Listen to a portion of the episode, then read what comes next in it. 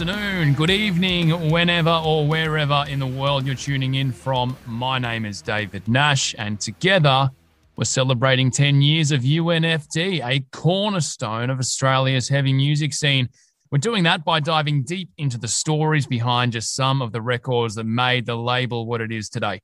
In case you haven't already heard, over the next few months, the legends at UNFD are re releasing a series of classic records from their back catalogue on limited edition collector's vinyl. So far, we've gotten our hands on some absolute bangers from In Heart's Wake and Hellions. And for round three, we're going all the way back to day one, to the very first album that ever bore the UNFD logo, Heartbound by Dream on Dreamer. It was 2009 when the Melbourne native Maniacs first broke out onto the scene, making sure every kid south of Sydney with a penchant for post hardcore knew who they were.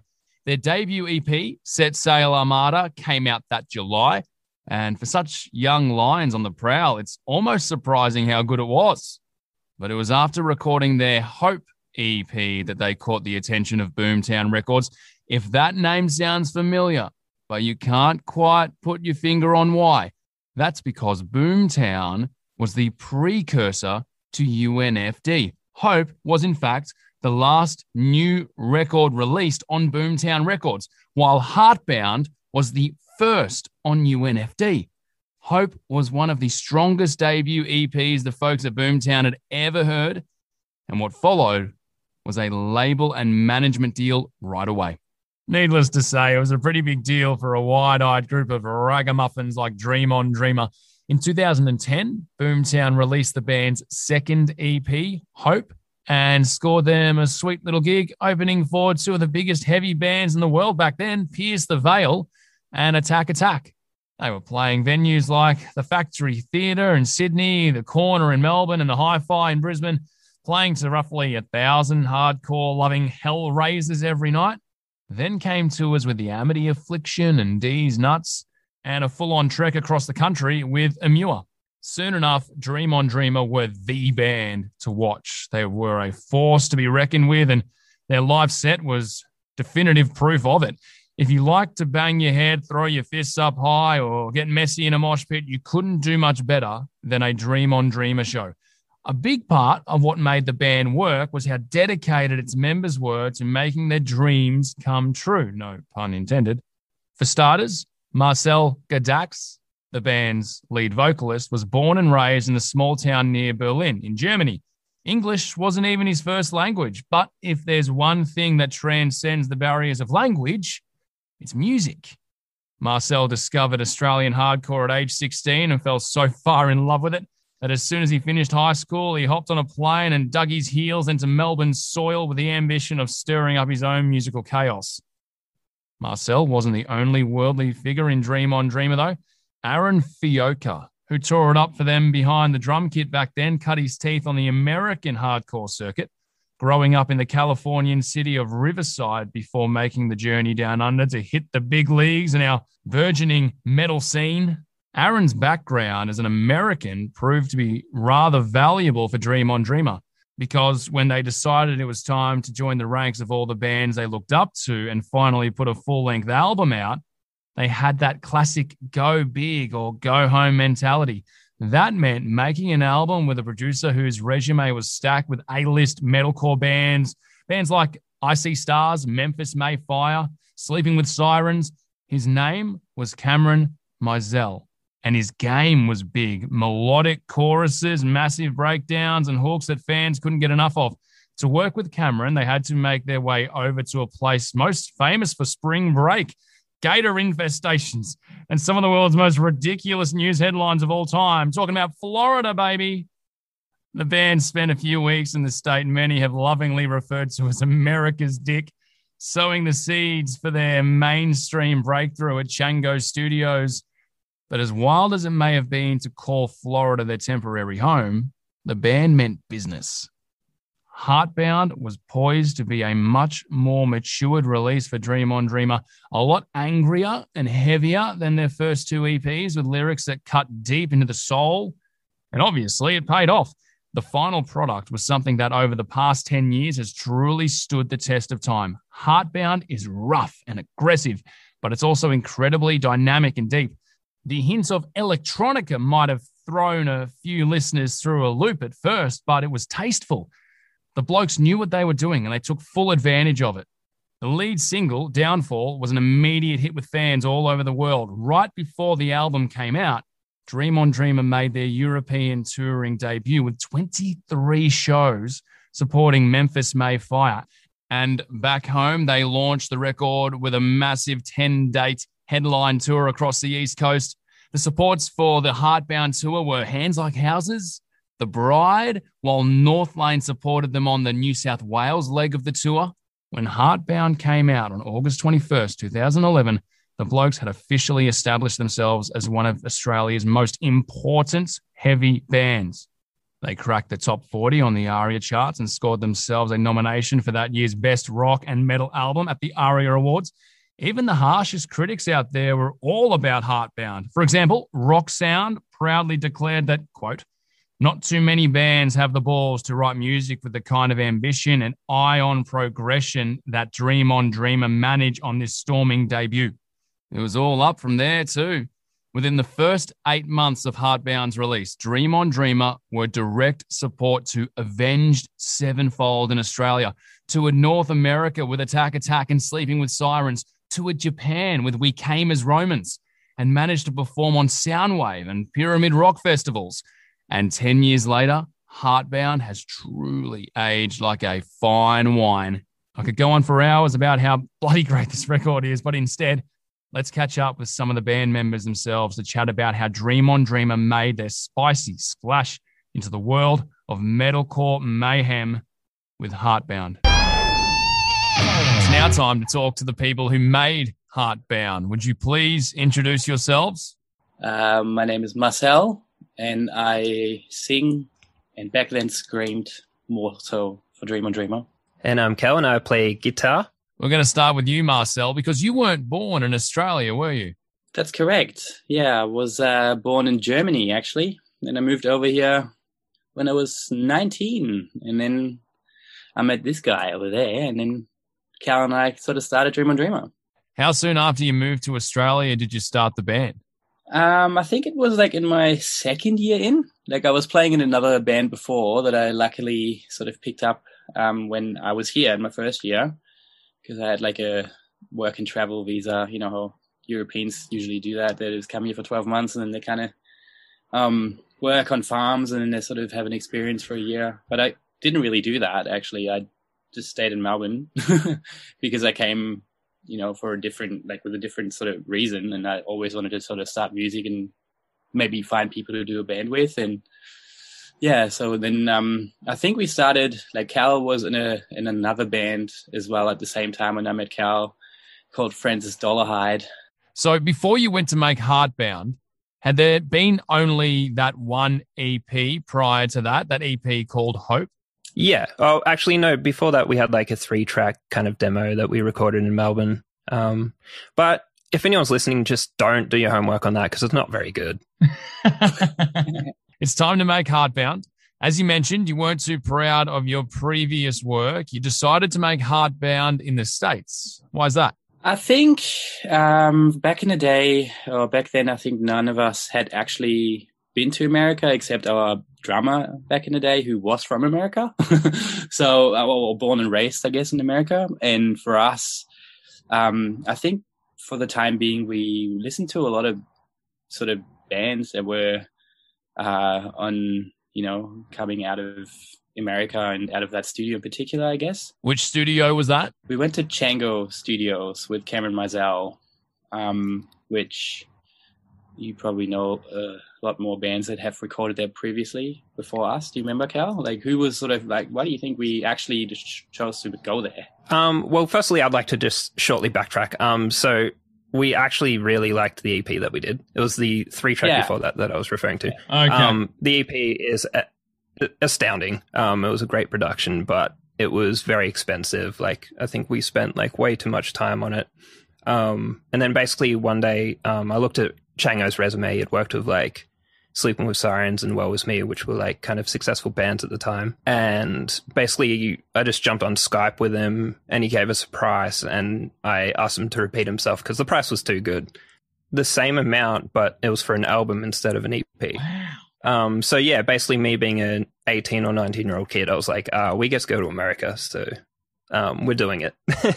and I think that was the most like, um, enticing part of it was just being able to go overseas and do a record together as best friends. Do you think that voyage brought out the best in the band? I'd say so. It definitely like motivated us to write like a sick record. Um, yeah, yeah. We we we spent a lot of time like pre pre doing pre production and demoing, and yeah, mm. just making it rad. Yeah, I remember that. Like, I just really remembered that hitting, you know, getting to that stage where, you know, we were booking that in, and now it's like, you know, I just remembered how you know, like like I said, we hadn't really been to America before, most of us, and it was just such a surreal thing because I don't think many people or many bands from Australia had done that either when we did that. You know, like I I don't really know at this stage, but like it was just such a thing. It was so like, exciting because you know it was so new, and we just you know that was probably like the first time we really treated it as a job, like as a real sort of like not as a job like in a negative way, but in like a really like you know we only have a certain amount of time for this. I think it was like six weeks or something, and um, we just want to do the best record that we can. You know, for you know we were all pretty young, and it was just beautiful. Did that EP Hope also feature the keyboards and the synth and the unusual time signatures we hear on Heartbound? Um, I'd say it was still there. Like, um, yeah, I think a lot of Australian bands around that time took a lot of influence from Misery Signals, who were just like known for just being way over mathematical. Um, so we definitely had like that influence going on, and yeah, a lot of like weird time signatures and just things to make our producer's job really hard. Yeah. For those that don't play music, like myself, can you explain what you mean by mathematical and time signatures? I guess just basically like the way you count music um, generally is 4 4. So there's four beats a bar. Um, that's like pop music.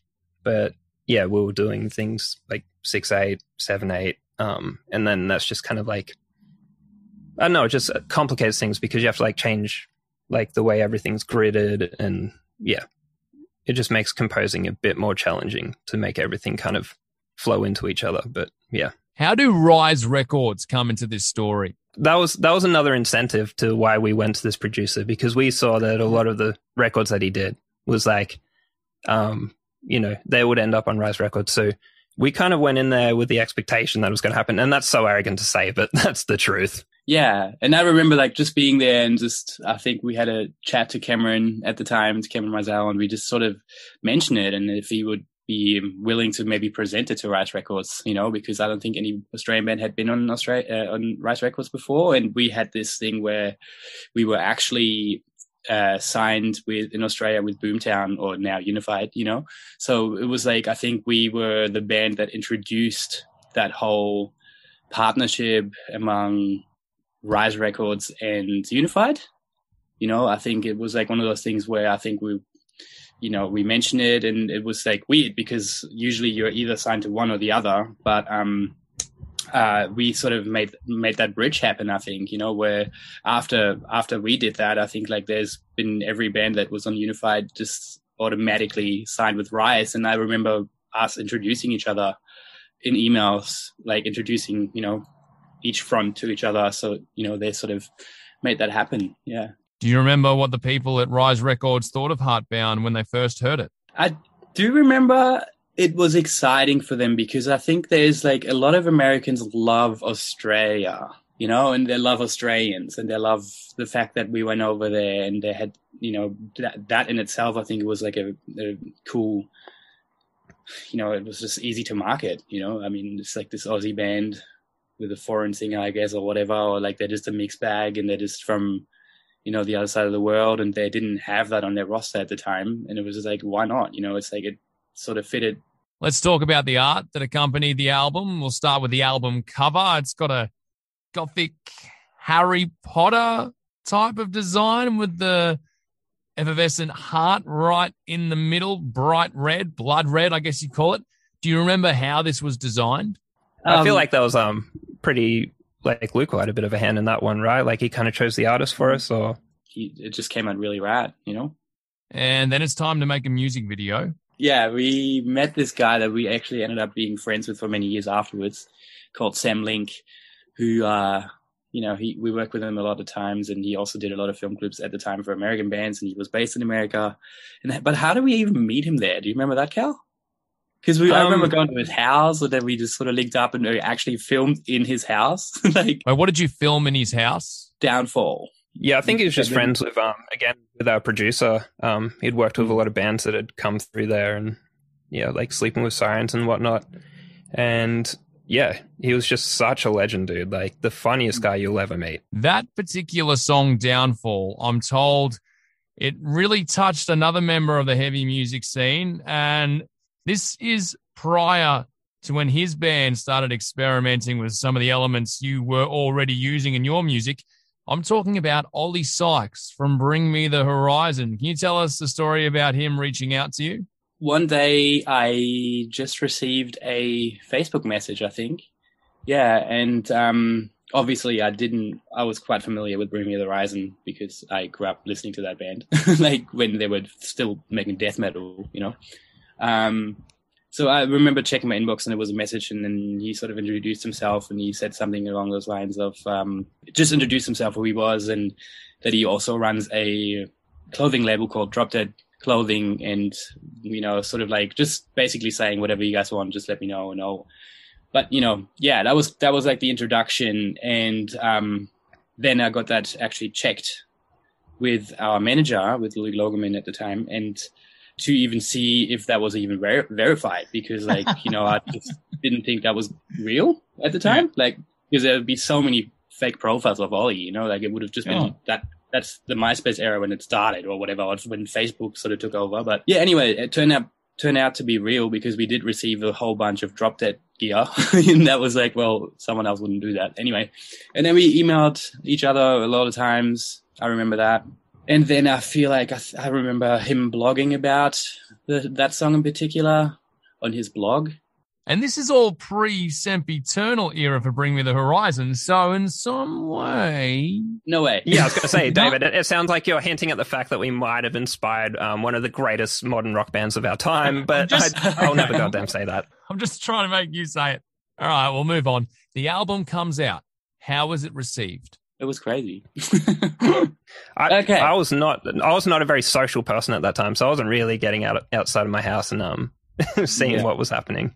Yeah. Uh, um. How it was received? Well, I think it was just uh, like. Firstly, it was just like it just felt right at the time. Even even you know after it was completed, everybody sort of sat on it, and I think it was uh, an album that we needed to get out of our system. And I think it was really something that we were, we were still proud of, you know, and, um, that was that, that's probably the album that enabled us to be, a, you know, an international touring band because it just put us on the map, I think, you know, I, I don't know. That leads straight into this next question about the subsequent tours with some heavyweights. Can you, what are some of your memories of those tours? Yeah, I think we did a lot of um, you know, crazy tours for back in the day for how small we actually were. Like we we were just starting out. We just had this one album that sort of gained a little bit of momentum, but we were able to do. I remember like touring. We were so shit. Like we were actually so bad still at that time. Like yeah, dude. Like live. Like we we. Oh man, I don't know. We didn't even. It's embarrassing to, to think about.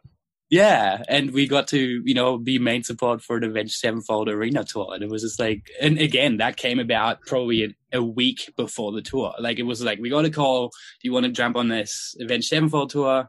Uh, it starts kind of like next week or whatever. It was like really random because another band had, I think, pulled out, like another American band. And it was just weird. Like we weren't ready for this kind of stuff. We just got thrown in there. And I think, um, yeah, that, you know, like it was just, we were just, actually, we've learned by making so many mistakes. And I think that's how we kind of, kind of just became us. I don't know. So you are conceding that as a band, you weren't ready for a stadium gig support with A7X or anything of that magnitude. Perfect example where um we just got like we'd been touring for like six weeks. We'd been to around America and Japan and everything. We are pretty oiled up.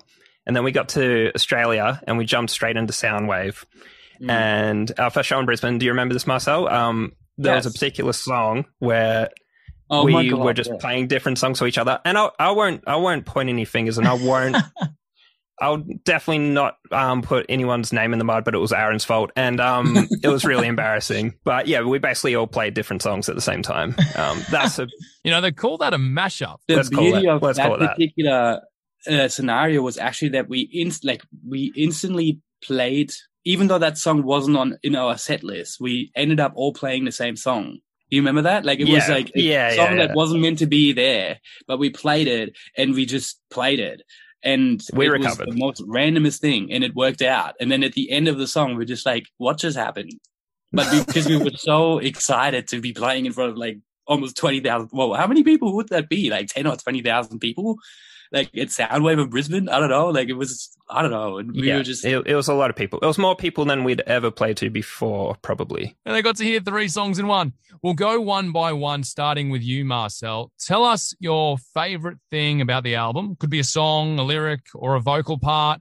And then talk about what Heartbound means to you. Yeah, that's a big one. I think I've always been really heavily influenced by melodic hardcore growing up, and I was never really riding that whole synthcore, metalcore wave. And I feel like um, with this album, I don't really have a particular song to be honest. Maybe maybe I can just say "Come Home True Love." I even have that even tattooed on my knuckles, you know, back in the day, back in the day, because it was just like such an you know it firstly fit on my knuckles, but it, it just you know on the other part it was really something that was meaningful, right?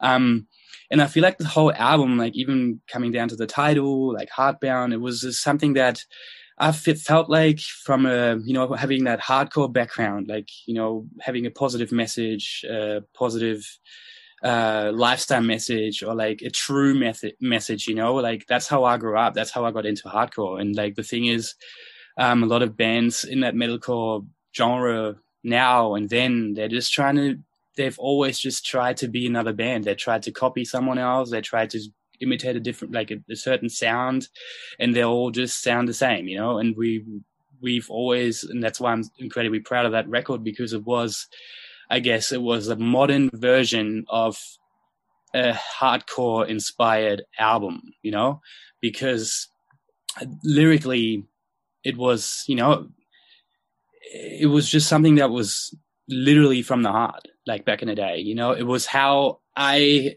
um, perceived my current life at the time. You know, like it was exactly what I was going through. It was very easy to write, although it was in a, in a completely foreign language to me. And I actually believe it was half written in German and then translated into English or something like that. Like it was like really like I remember I struggled with English, but I felt like that was such a challenge. You know, that's why that album was such a milestone because for me, that was the first time where I could actually articulate my feelings in a foreign language. And that was also a thing where I feel like that is because, you know, when you read some of those words, it's like, it's almost, you know, we, we, we were talking about topics that are like relevant today, such as like, you know, is there other worlds out there or is there other beings out there or something like that? Like no one touched that topic back in the day, you know? And it was just like, that, yeah, you know what I mean? Like that we always que- like you know there's a particular thing. It's like question everything, and it's just like it just fits it so perfectly. Even ten years on, you know, you got to really really question everything, and that was like you know we were I don't know 1920, but it's like that was always something that I wanted to get across. I wanted people to become positive. I wanted them to be be be honest. You know, I wanted them to um, stay true to their feelings and just make mistakes and learn from them or something like that. You know, I never wanted, you know, and it's just like, that was it. That was basically it. I don't really know how else to say it. It was a, a full honest record. Callan? Uh, favorite song would probably have to be um, To the Loss for the simple fact that we did it mm. with Matt Wright from the Getaway Plan. Um, yeah. Uh, do I need to explain? He, he, they were like such a huge influence on like almost every band. Um, yeah, I was actually friends with the guitarist Clint, but it, I was still very starstruck by that that um, interaction, I guess. And yeah, I don't know. Marcel just showed off with his answer, so I can't really top that. I think Marcel captured it perfectly, so I don't think there's really anything else you can add. Thank you. Gentlemen, thank you for going back more than 10 years to reminisce and talk about this album. The album, of course, is Dream on Dreamer's Heartbound album. My guests today are Marcel, the singer, and Callan, the guitarist. Thank you for being on UNFD, the official podcast. Yeah, and yeah. shout out to Oli Sykes. And um, if he wants to send royalties my way for the um, inspiration that I gave him, then tell him to feel free. Love you, mate. Thanks for joining me here on UNFD, the official podcast. And to everyone out there listening, thank you for tuning in. As usual, this episode was written by Matt Doria and produced by Abby Lou Key. I'm going to hop away from the mic, but stay tuned for our next episode in a few weeks' time, alongside the fourth installment in UNFD's 10th anniversary vinyl series. If you reckon you can guess what's coming up next, feel free to hit us up on the socials. We certainly welcome all of your wild conspiracy theories. Just in case you need it, here's a little hint. The next album in this series has so many catchy songs on it, you've really got to hand it to them. This band tore the house down. For now, of course, you can cop this lovable new pressing of Heartbound by Dream on Dreamer from 24Hundred or unfdstore.com, as well as some downright beautiful Dream on Dreamer merchandise. Take care, stay safe, and mosh on.